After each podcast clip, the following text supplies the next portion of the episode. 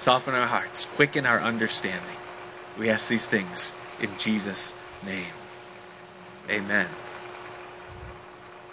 As we began our study in Romans last week, we discovered that the book of Romans has essentially one theme. There's one topic, one motive that the apostle Paul has in his pursuit to communicate with this Roman church. And that is, as we saw, to explain to them exactly what is the gospel. What is the gospel? In fact, in Paul's introduction, just those first 16 verses there in chapter 1, he, he uses the word gospel three times. And it, in each instant, he, he does it in a way wherein we'll know that that's why he's writing to them.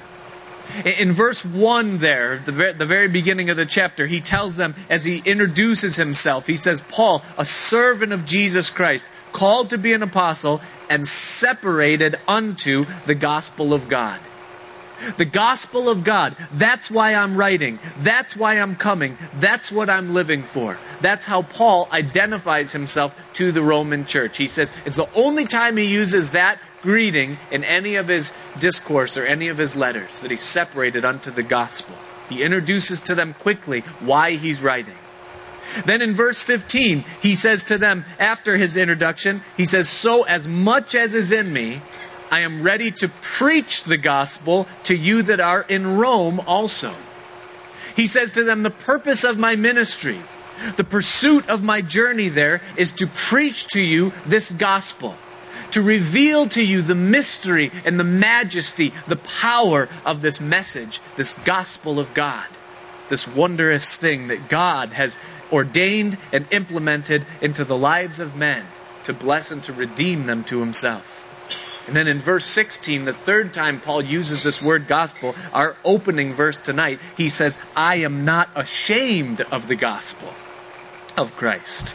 For it is the power of God unto salvation to every one that believeth, to the Jew first, and also to the Greek. He tells them, I am not ashamed of this message, this gospel. Why? Three reasons. First of all, because of its power the power that the gospel has. One time someone came to Charles Spurgeon, the prince of preachers, and asked him how he defended the gospel. How do you defend the gospel, Mr. Spurgeon? And Charles Spurgeon laughed as the person asked that question. He said, Defend the gospel. He said, How do you defend a lion? You don't defend a lion. You simply open the cage and let it out, and it will defend itself the power of the gospel. I think of the millions of dollars that people spend trying to change their lives.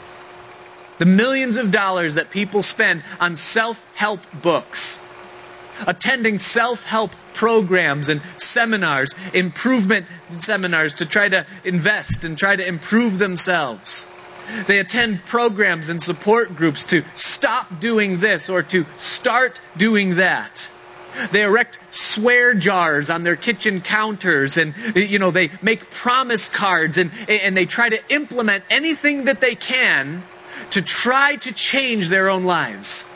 And yet, dollar after dollar is spent, promise after promise is made and then broken, and the life never changes because none of those things, though they promise great things, have any power at all to change a life. And yet Paul, as he had this ministry, this, this commission to bring and spread forth this gospel, this good news, he knows that he has something that can produce what it promises. That's the second reason he's not ashamed of the gospel is because of its product. That the gospel has the ability to perform that which the promise is. That this gospel can change your life that it can bring forth salvation, that it can actually save you. And it doesn't cost a thing. You know, I think of Naaman, that Syrian leper who wanted to be healed, and he heard of the prophet Elisha. And Elisha said, It's really simple. Just dip yourself in the Jordan River seven times. And he said, That's too easy. It can't possibly work. Dip myself in that dirty river? We've got cleaner rivers over here. And yet, dipping himself in that river, he found that the message of God works. freely given to him, this powerful message, this powerful gospel, Paul says it can produce that which it promises. And then thirdly, he's not ashamed of the gospel because he tells us there that it's without prejudice, that it works for the Jew and it works for the Gentile. See, if you go to a self-help seminar, if you call Goldline, if you make an investment, or you put your eggs in a certain basket, yeah, it might work for some. There's always a success story, otherwise things wouldn't sell. But it doesn't work for everyone. And it doesn't work for most. And if it did, well, it would fail. But the gospel without prejudice works every time, everywhere, in every instance, in every person. It's powerful. And so Paul says, I'm not ashamed of this gospel. I'm separated unto it. I'm coming there to preach it, and I'm not ashamed of it because of its power, because of its product, because of its lack of prejudice, because it does what it promises to do. And so Romans is concerned with and centered on the gospel. Now, the first point that Paul makes the first section of this book of Romans, if you would, this letter, this essay on what exactly is the gospel, Paul gives to us in the first three chapters, very simply, but yet very comprehensively, he gives us the reason why we need it. Why do we need the gospel? Why did God ordain this function and this message and this, this way, this means by which we can be saved and changed. Why do we need it? And he spends three chapters, Romans 1, 2, and 3, making this single point. And it can be all summed up in one sentence. And that is found in Romans 3.23. All of these first three chapters are pointing to this one sentence, this one thing, which is this, Romans 3.23, for all have sinned and come short of the glory of God. Everything that we're going to see from this point until we get to the end of Romans chapter 3 is all centered on making and proving that one point. That all, how many is that? How many? Is there anybody excluded from that? No, that all have sinned and come short of the glory of God. Now, that is not a hard thing to prove. I mean, I don't think I've ever talked to a single person that has actually tried to tell me that they have never sinned. I mean, I've talked to a lot of people about spiritual things, and yet that's one thing I have never heard from anybody. In fact, usually when I ask people if they sin, they laugh. As if to say, are you kidding? Are you joking? You know, of course. You know, everybody kind of understands and knows this. And see, for you and me, it would probably be enough to just use the one sentence. We would say, well, all have sinned and come short of the glory of God. And people would usually just say, yep, amen. Not Paul. See, it's not enough for Paul to just make that declaration, to throw that blanket statement out there and then move on. He's going to prove it. He's going to go through and throughout three chapters, he's going to nail every single person on the planet to the wall and prove that they are sinners. And nobody's going to be able to escape. He, he takes the time, he devotes the effort to divide the entire world population into three basic categories and then prove, like a prosecuting attorney, that each of those three sections are guilty before God. In chapter 1 that we'll look at tonight, he takes first of all the heathen. The first people group that Paul separates out to prove that they are in fact sinful if it needs to be proven are the heathen. The mortal. The person who is godless. The person who claims to be an atheist that doesn't believe in God. Who believes that they're the byproduct of evolution who live by their own standards and make their own rules for themselves. And they just kind of coast through life on that plane of just heathenism, godlessness, and going through. And Paul proves that they are under sin and that they are guilty before God, regardless of their atheistic claims. They reject the existence and the authority of God in their lives. And yet Paul proves that even though they do that, they will still be found guilty before God that ignorance will be no excuse before his judgment. The second group that Paul will accuse and then you know, conclude that they are guilty before God is the moralist, or if you would, the hypocrite, as Paul will, will bring out very graciously in his writing. The moralist, which is the deist, they'll acknowledge a higher power. They'll live according to a standard, basically, that they've set for themselves. But they hold the right to obey that standard or not. And Paul basically calls them hypocrites because they don't even live up to the own standard that they place upon themselves. So Paul concludes in the second part of chapters 1 through 3 that the heathen and also the hypocrite are guilty before God, that they can't stand before the judgment. And then number three, the third group that Paul concludes that they are sinners and guilty before God is the Hebrew. The Jew. The one who believes in God, who believes in the true and the living God. The person who has and holds the Bible and holds to it as true and authoritative. The person who acknowledges God's law as the rule and seeks to live by it. But their problem is that they seek to earn their salvation by living a holy life according to the law of God. And Paul's going to say that no one can live a holy enough life to justify themselves before God.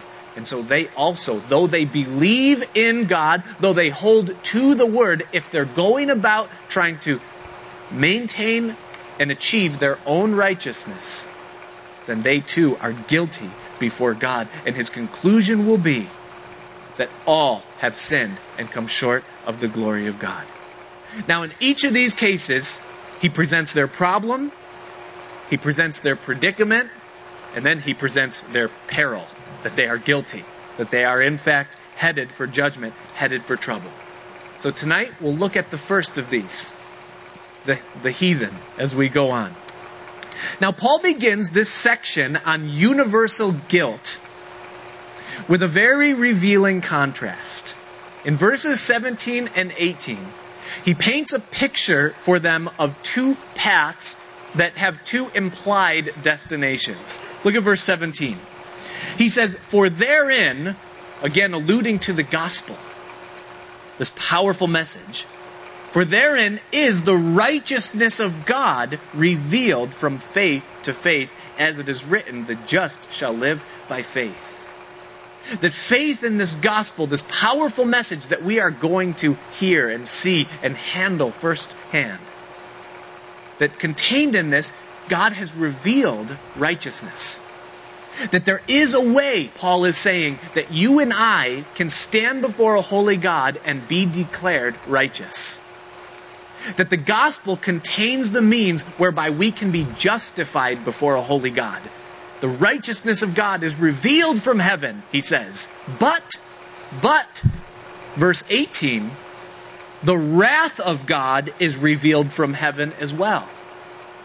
Against all ungodliness and unrighteousness of men who hold or suppress the truth in unrighteousness.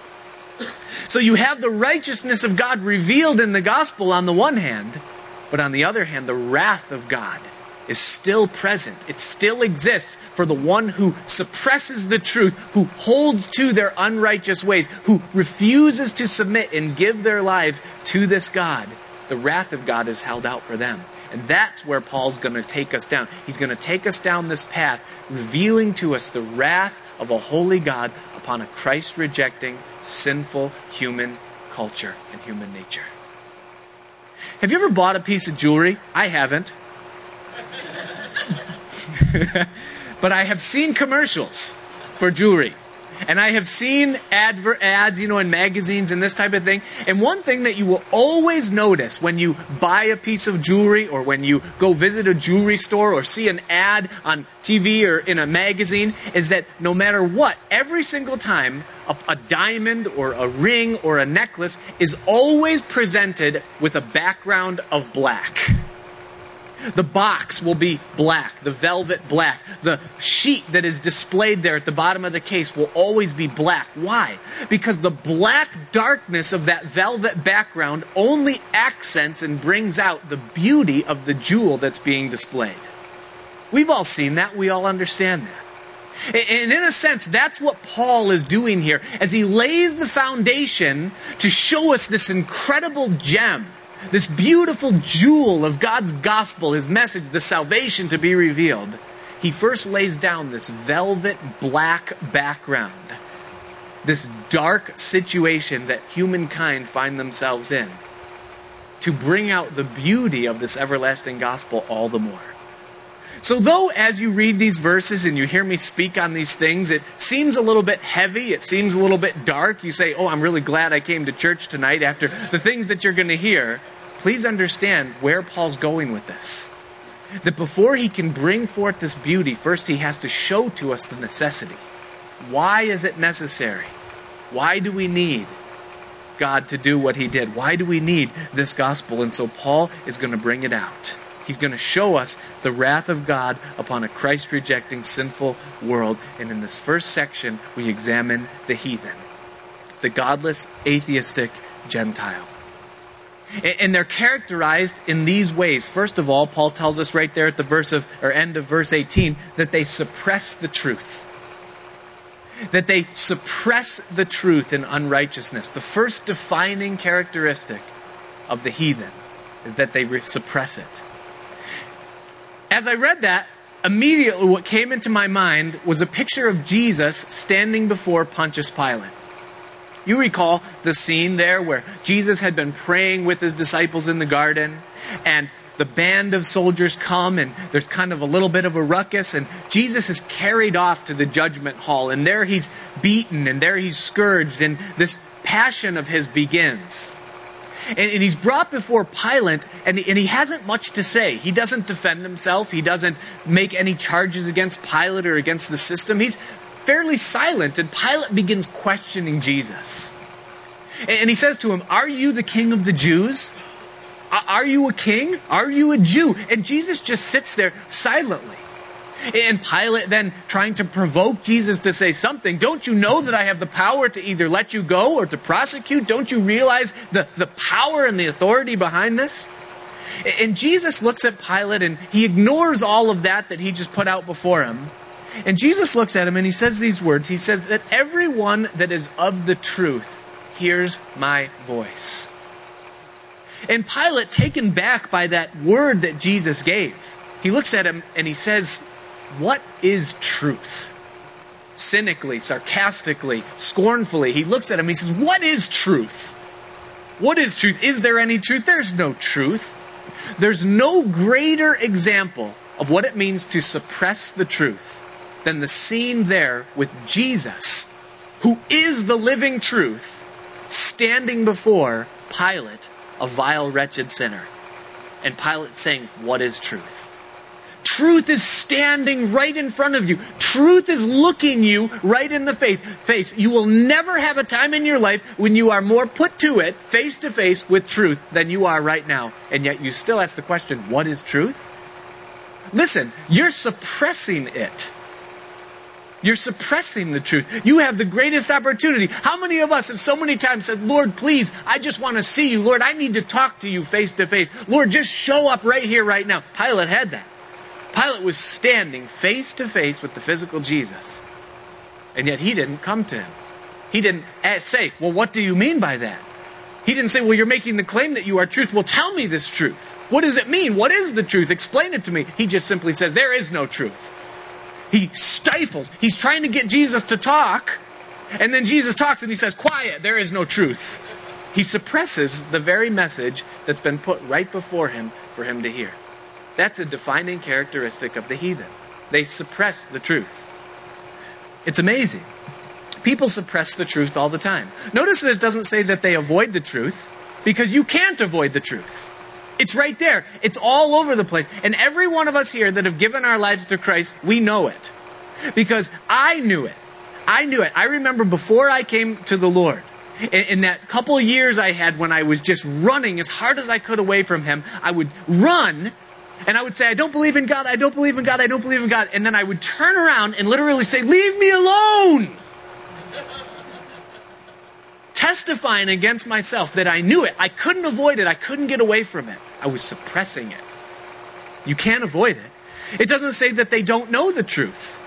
Everybody knows, intuitively, innately, internally, everybody knows that there is a God. Everybody knows that they've been created, but it has to be suppressed. And, and it's incredible how it is. There are great scientific schemes that have been invented, propagated, and expanded just for the very case of teaching people how to suppress the truth. There are great religious systems that have been erected, monuments religiously that have been erected in people's lives that are designed to suppress the very truth of God. If you crawl up these 418 stairs on your knees and kiss the feet of that statue, then God will bless you. Really? That's what God wants from me? God wants me to have bloody knees and humbled lips as I kiss that dirty toe? And then he'll bless me after that? Oh, that's a great God. I can't wait to serve him. God needs my money?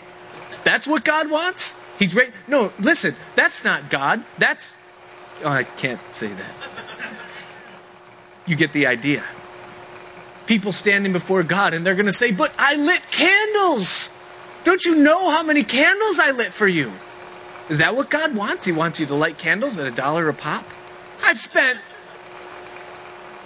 Great religious systems, all designed to teach people how to suppress the truth, the thing that's right there standing in front of them all the time. But how do they suppress it and why? It says that they suppress it in unrighteousness.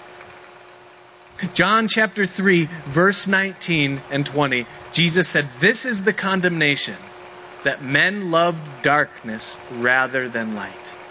It isn't an issue of not knowing about the light. It isn't an issue of not understanding or perceiving the truth. It's an issue of loving darkness rather than light.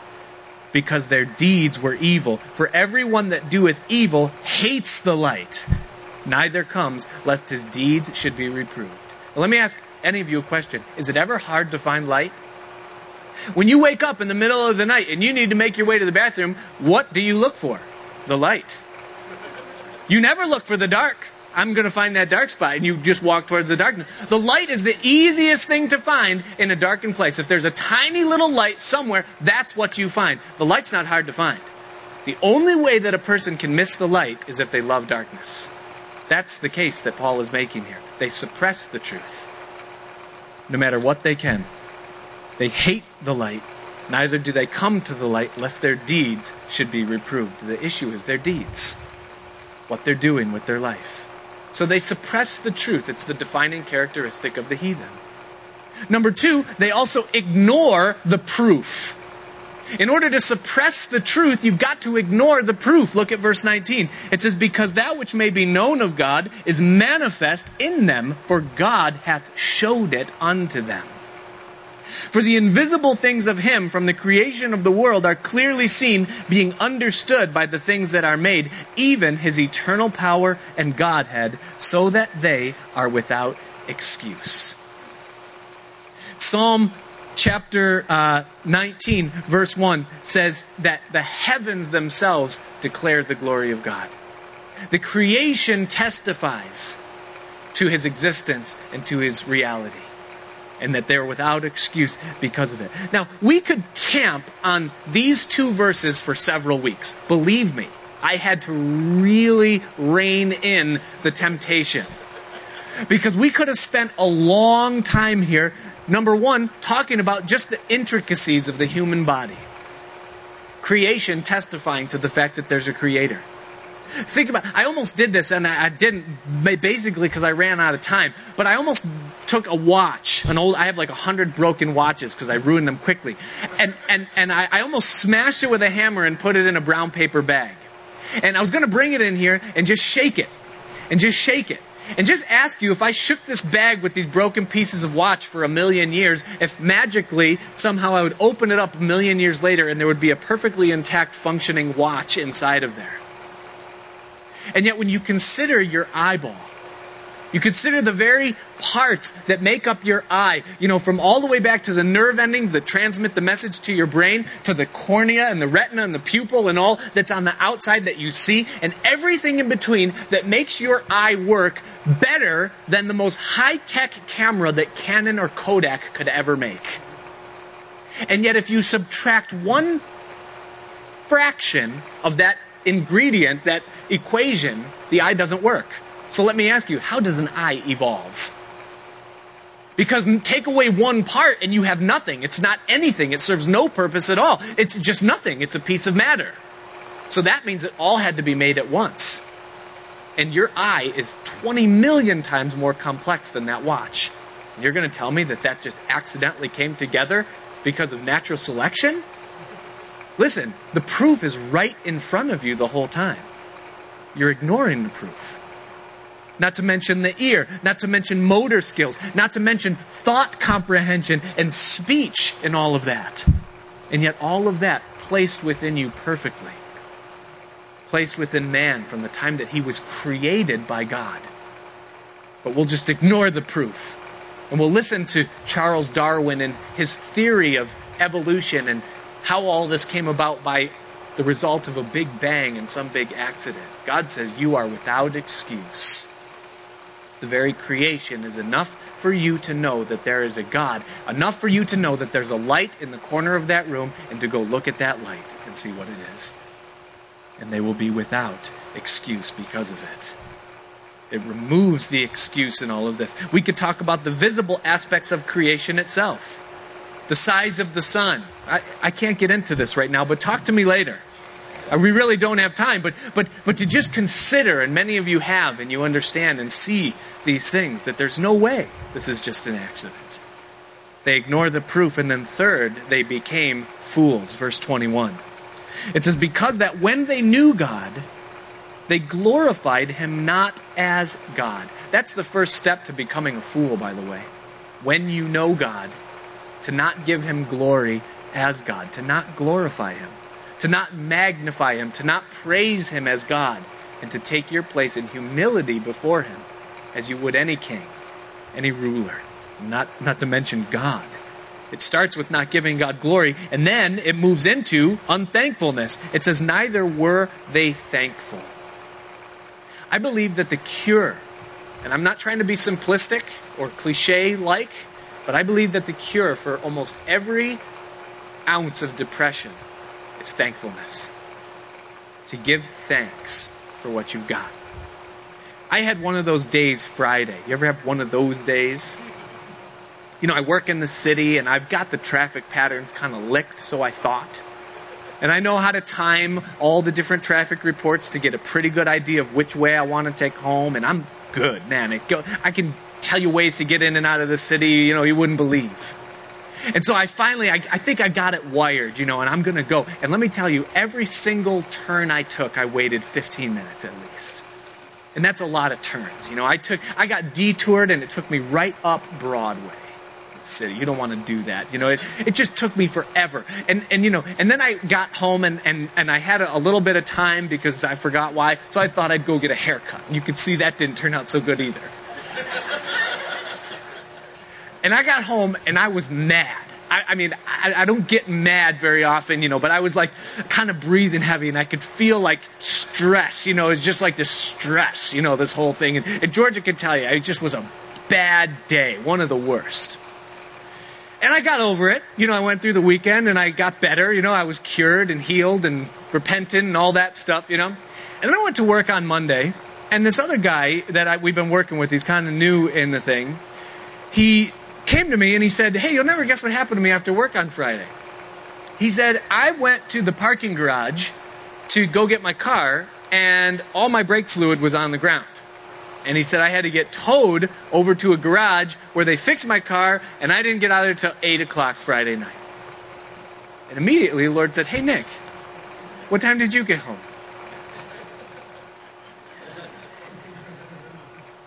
Unthankfulness. The scripture says, In everything give thanks. Now I thought, man, I have a case. I have a reason to be mad. I mean, everything I'm trying to do is just frustrated and confusion and wrong. And, and, and what did it cause? Depression and anxiety and stress and all of that? Hey, I could have been the guy in the parking garage with my brake fluid on the ground. God is so good to us. He's so gracious. But when we turn inward and we become selfish and unthankful, it causes depression, anxiety. We become fools. Ask my wife. I look like a fool. I was chastised, you know, the haircut and all, you know. they became fools. And then they became vain in their imaginations, and their foolish heart was darkened. Professing themselves to be wise, they became fools.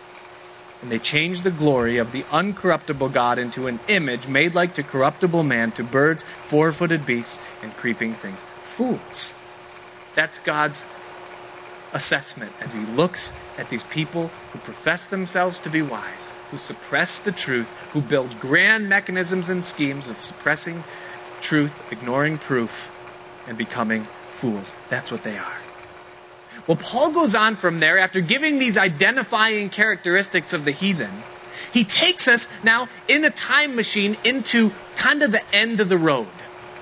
What's the end of the road morally for the heathen? For those that ignore God?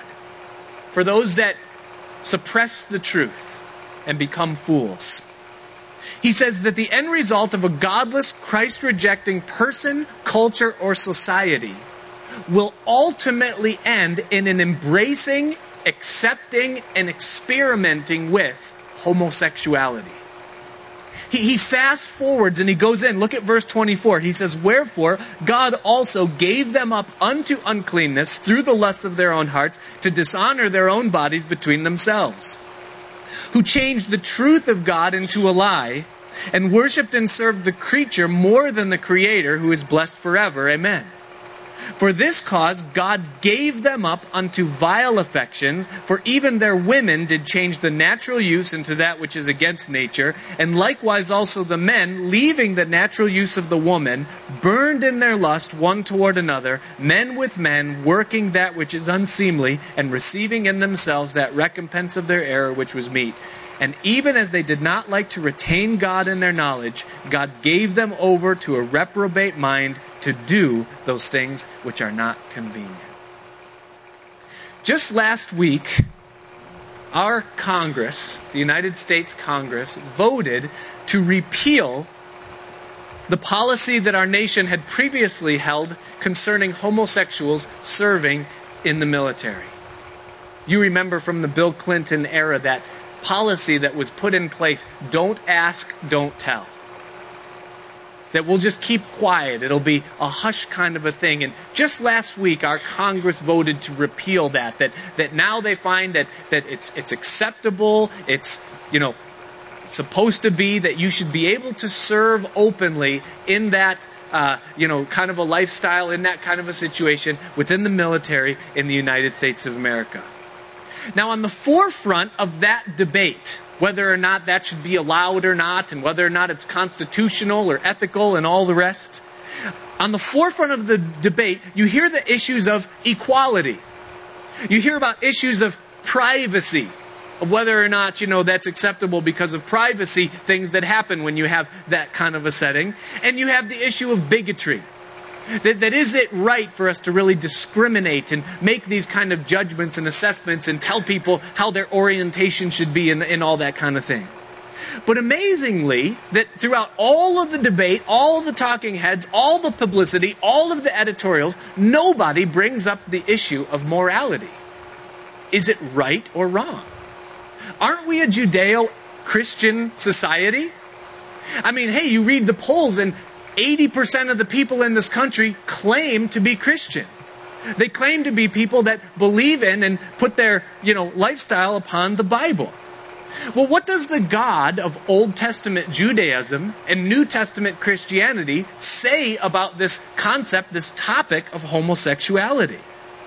Well, in the Old Testament, you read in Leviticus and you find that God is deadly serious against it he says declaratively, definitively, that he's serious about it, that it's wrong, that it's not right. In the New Testament, right here in the book of Romans, chapter 1, God declares that it's the lowest point morally that any culture or society can find themselves at. The Lord unmistakably forbids that kind of a lifestyle, scripturally, morally, ethically. That's God's position. Why? Why? I mean, this is 2010, and you know, we all know what things are like out there in society and what people are saying, and this person's oriented this way and that person the other. So why? Why is this such a big deal with God? Why is God so uptight about this issue of homosexuality? Well, like all sin, whether it's homosexuality or alcoholism or any other issue of immorality that the Bible speaks of, homosexuality is not bad because it's forbidden it's forbidden because it's bad. Do you understand that? That God doesn't just put up certain parameters and say, well, I'm going to make this rule, this rule, and this rule, and bad will be defined as you going against those things, and that's just the way it is. That's not the way God works. God lovingly, graciously gives to us free will. And as part of that, He gives us warnings, and He says, don't put your finger in that electric socket. That electric socket has a purpose. And if you put your finger in it, you're going to find that that was not the purpose for which it was created. Don't do it. And he forbids it not because he's restrictive and staunch, but rather because he's a loving father who wants to protect his people, his creation, from destruction, from something that will harm them. Homosexuality is forbidden because it damages and destroys what God created. It damages physiologically. Look at verse 24. It says, Wherefore God also gave them up to uncleanness through the lusts of their own hearts to dishonor their own bodies between themselves. God looks at it and he says, it's, it's unclean. It's unnatural. It's physiologically damaging. Dr. A.E. Wilder-Smith, a, a doctor and a theologian, published a study a few years ago in which he enumerated the health risks and hazards associated with a homosexual lifestyle. And he talks extensively about the unnatural breakdown in the normal immune response of a person who engages in that kind of a lifestyle. And then he gets a lot more detailed and he talks about other things that take place in the body and that break down physiologically things that I don't really want to talk about. But it's Dr. A.E. Wilder-Smith. You could Google it. But scientifically and practically, it's unhealthy and it's destructive physiologically, and God says, don't do it. It also damages psychologically. There's a psychological aspect of damage that happens in that thing. I was at the gym yesterday, and, you know, for one of those miraculous times, there was nobody on any of the treadmills. And the gym, you know, it's kind of prehistoric, so they have one fan, and you get to move it if you're the only one there. You could put it by your treadmill, you know. So the fan was already by the treadmill. You could tell I'm like buttering you up, you know. I, I get on this treadmill that's right by the fan, you know, and, and right in front of me on the TV in front of my treadmill is Ellen. So now I got a debate. Okay, do I leave the fan and you know leave Ellen, or do I deal with Ellen so that I get the fan? I'm like, you know what? I could I could ignore Ellen. I'm I'm strong enough to ignore Ellen. I don't need to look at Ellen. So I'm running. Nothing. I'm not bashing Ellen. It was what was on Ellen. Okay. So I'm looking, and all of a sudden, I realized, reading the subtitles, what Ellen's theme was yesterday. Her guests, her panel, were high school girls that were forbidden from going to their prom because they couldn't take their homosexual dates with them. And so she was bringing them up onto this thing and she was interviewing them about what it was like to be in that position where they were discriminated against because of something that they couldn't help. Something that they, something that was just the part of the way they were and the way they were made. And, you know, should you be discriminated against for being human? I mean, how ridiculous is it that you shouldn't be allowed to go and take your date to the prom just because of your thing? But the point is this, is that the premise that she was operating on, the assumption that she was operating under, is that they were actually born that way, that they had no choice in the matter, and that they, they no matter what they could do, that was just what they were. Well, people debate about this. There's debate. There's studies about do homosexual people actually have a different chemical component working within them, making them the way they are? And if they do, were they born that way? Or is that something that happened to them along the way? As they experimented with, as they began, you know, operating within this thing. When did that happen? And so, you know, this person makes this point and this person makes that point. Well, what does the Bible say? The Bible says that God gave them over. It says, because of that giving themselves over to uncleanness, it says that God ratified that decision. And the Bible says that very clearly, twice in verse 24 and then again in verse 28. It says, God gave them up unto uncleanness through the lusts of their own hearts in verse 24. And then in verse 28, it says, And even as they did not like to retain God in their knowledge, God gave them over to a reprobate mind. And then in verse 27 at the end, it says that they received in themselves that recompense of their error, which was meet. And there is a psychological damage that happens, something happens within the makeup of a person that embraces that lifestyle. And we've all seen it. A man who embraces a homosexual lifestyle will take on feminine characteristics. And likewise, a woman who takes on those, that kind of a lifestyle will begin to display masculine characteristics. There's something that changes. There's something that happens inside. There's a psychological damage that takes place when someone embraces that kind of a lifestyle. And God says, I would keep you from that. Third of all, it damages societally. In Gibbon's work, The Rise and Fall of the Roman Empire, he credits Rome's final destruction, at least partially, to the fact that 14 of the last 15 emperors of the Roman Empire were practicing open homosexuals. And that part of that, according to Gibbons, is, is, that they appointed gay generals and commanders in their thing, and that this was a major reason that the forces no longer had the will to fight, and it broke down the army, and the Visigoths storms in, and, and Rome fell.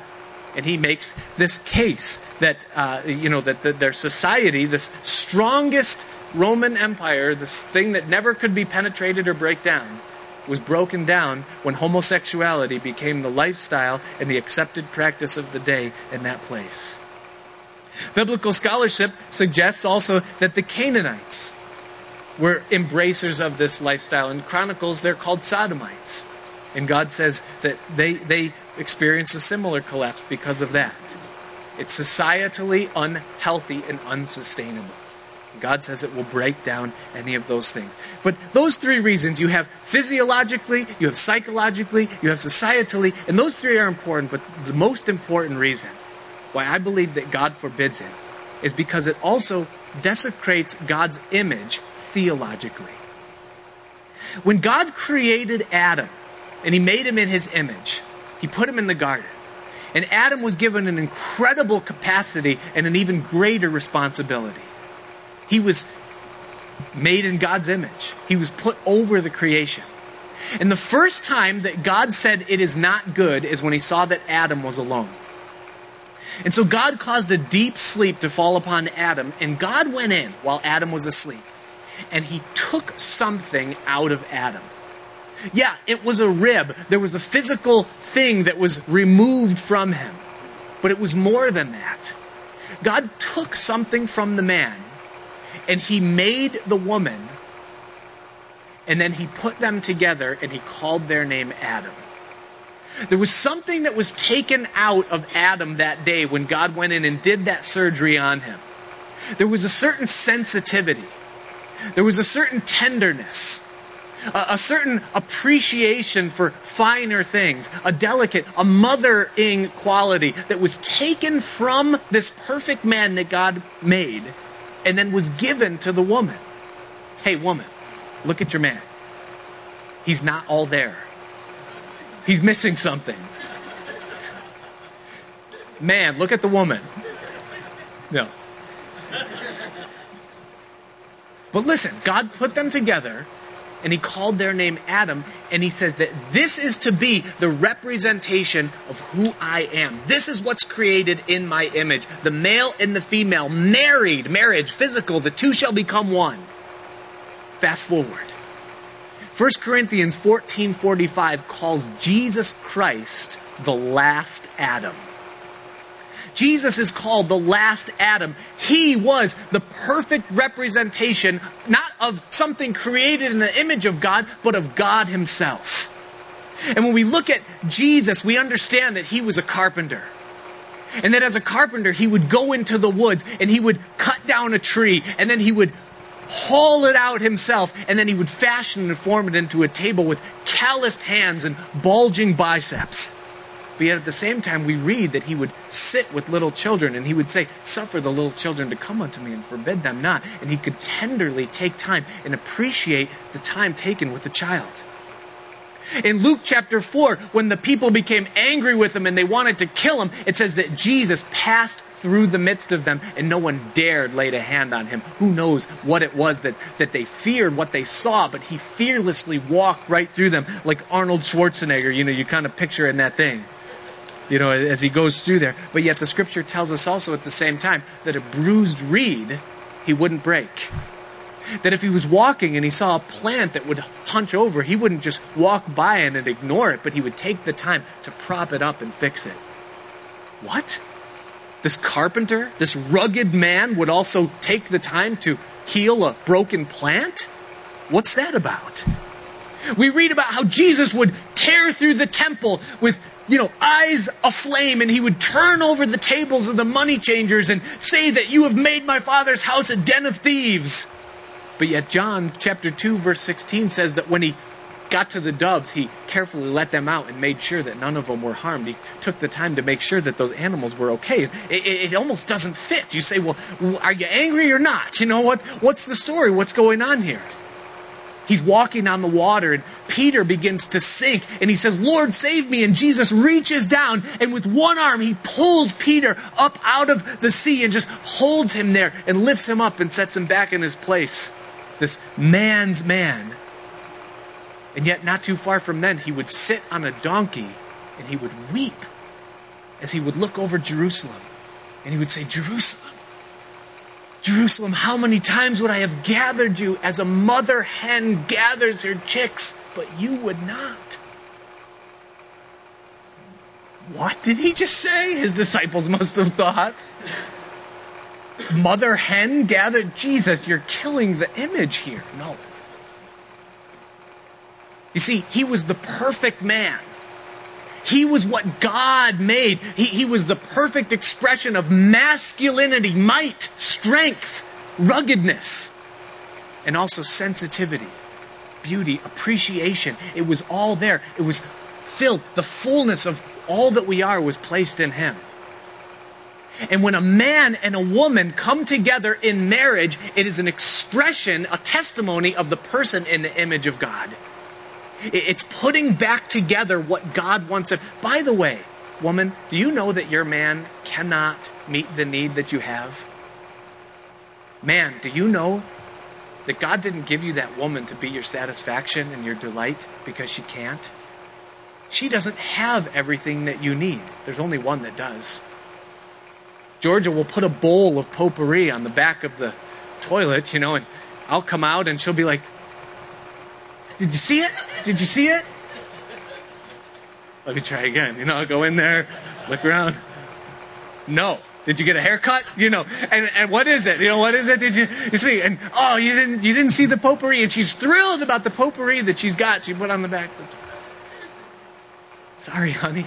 It smells so good. We'll walk through Home Depot. Ah. That's the smell of sawdust right there. Tools, Makita, DeWalt, Bosch, you know, yes, this is grand and glorious. And there she is going, can we go yet? You know, I want to go to Linens and things. And she could look at me and she could say, you know, you're just not getting it. You're not understanding. You're not sensitive to my needs. You know what? I'm not. I could look at her and I could say, Don't you like sports? Can't we just watch football together? You know, why is it that you're crocheting during the game and, you know, you want to talk? And, and, and you know, why, how is it that this is happening? I'm deceived, Lord. No, listen, listen. Jesus will walk the aisles of Home Depot with you endlessly, appreciating fully what the finest of craftsmen have to offer as far as tools and lumber and all the rest. And wife, Jesus will take you by the hand. He'll lead you graciously, tenderly. He notices the potpourri. He's the one that can fill. He's the one that can satisfy. He's the one that can meet your needs. That's why Ecclesiastes 4 says a threefold cord is not quickly broken. Because if you try to have a relationship apart from Jesus Christ, you're going to rely too heavily on that other person to try to fill you. And it doesn't work. They can't. You're putting a strain and a stress on them that they cannot bear. But Jesus will walk with you. See, when a person embraces a homosexual lifestyle, not only do they damage themselves physically, psychologically, societally, they ruin the picture theologically, and they can never have the kind of relationship that God wants to enter into and bless. And so God looks at his creation lovingly, and he says, It's forbidden. It will destroy you. It's not going to work.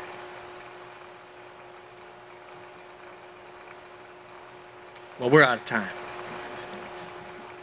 But the end of the line morally for the heathen is embracing, accepting, and experimenting with homosexuality. And then you can read on and fill in the rest in verses 29 through 32 and read about the reckless abandonment behaviorally.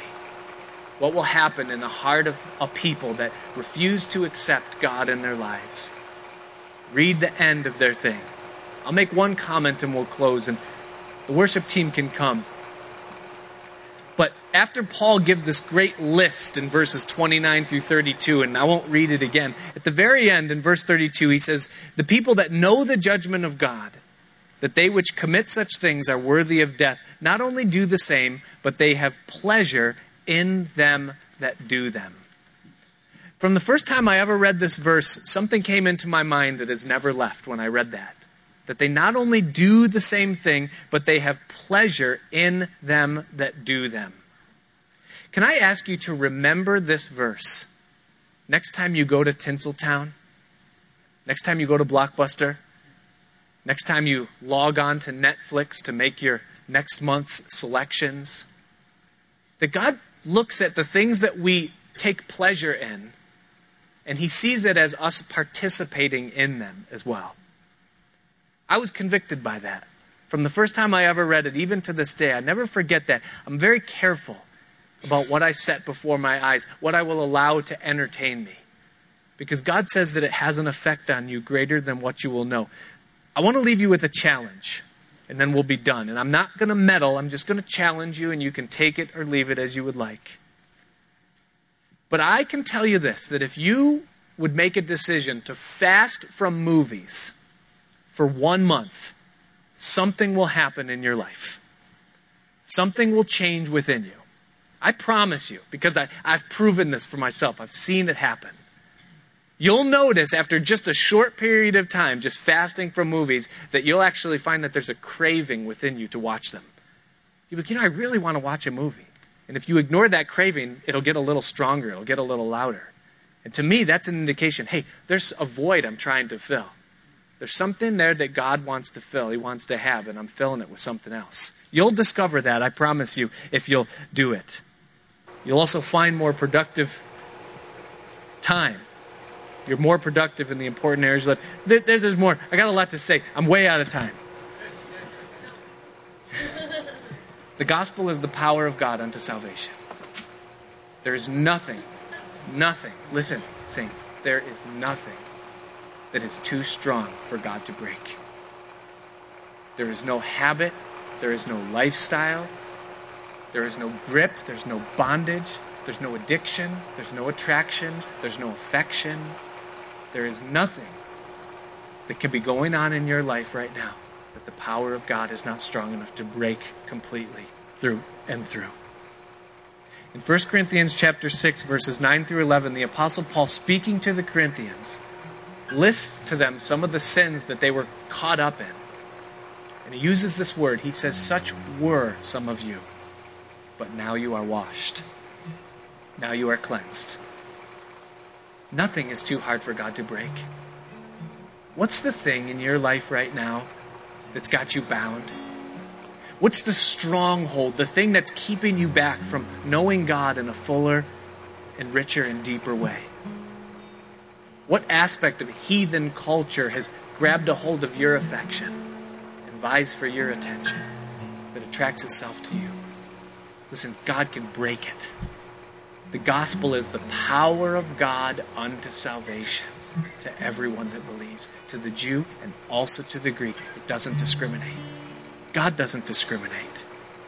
Maybe as we close in this song, as we sing this song together, maybe you sense the Spirit perhaps prompting you to just stand, to just acknowledge before the Lord that, Lord, there's something in my life that I've set in a higher place than you. Lord, my temper. It's just out of control and I, I, need your help, Lord. I need you to break this thing. Maybe you struggle with homosexual tendencies or just heterosexual perversion in some way. God can break it. In Luke chapter 5, Jesus was teaching. And it says that the Pharisees, the doctors of the law, the scribes, that they were all gathered to hear Jesus teach. And it says that the power of the Lord was present to heal. The power of the Lord is present here tonight. That's why He's gathered us here. Not so that we can just hear a long study and have our intellectual muscles stimulated, but because His power is here. The power of this gospel, the power of this salvation is present here. God wants to reach into your life and transform it. He wants to renew your mind by the power of His Spirit. He wants to work in your life. I'm going to exit to the side. The musicians are going to sing. And as the song begins, maybe you feel led to stand and say, Lord, help me.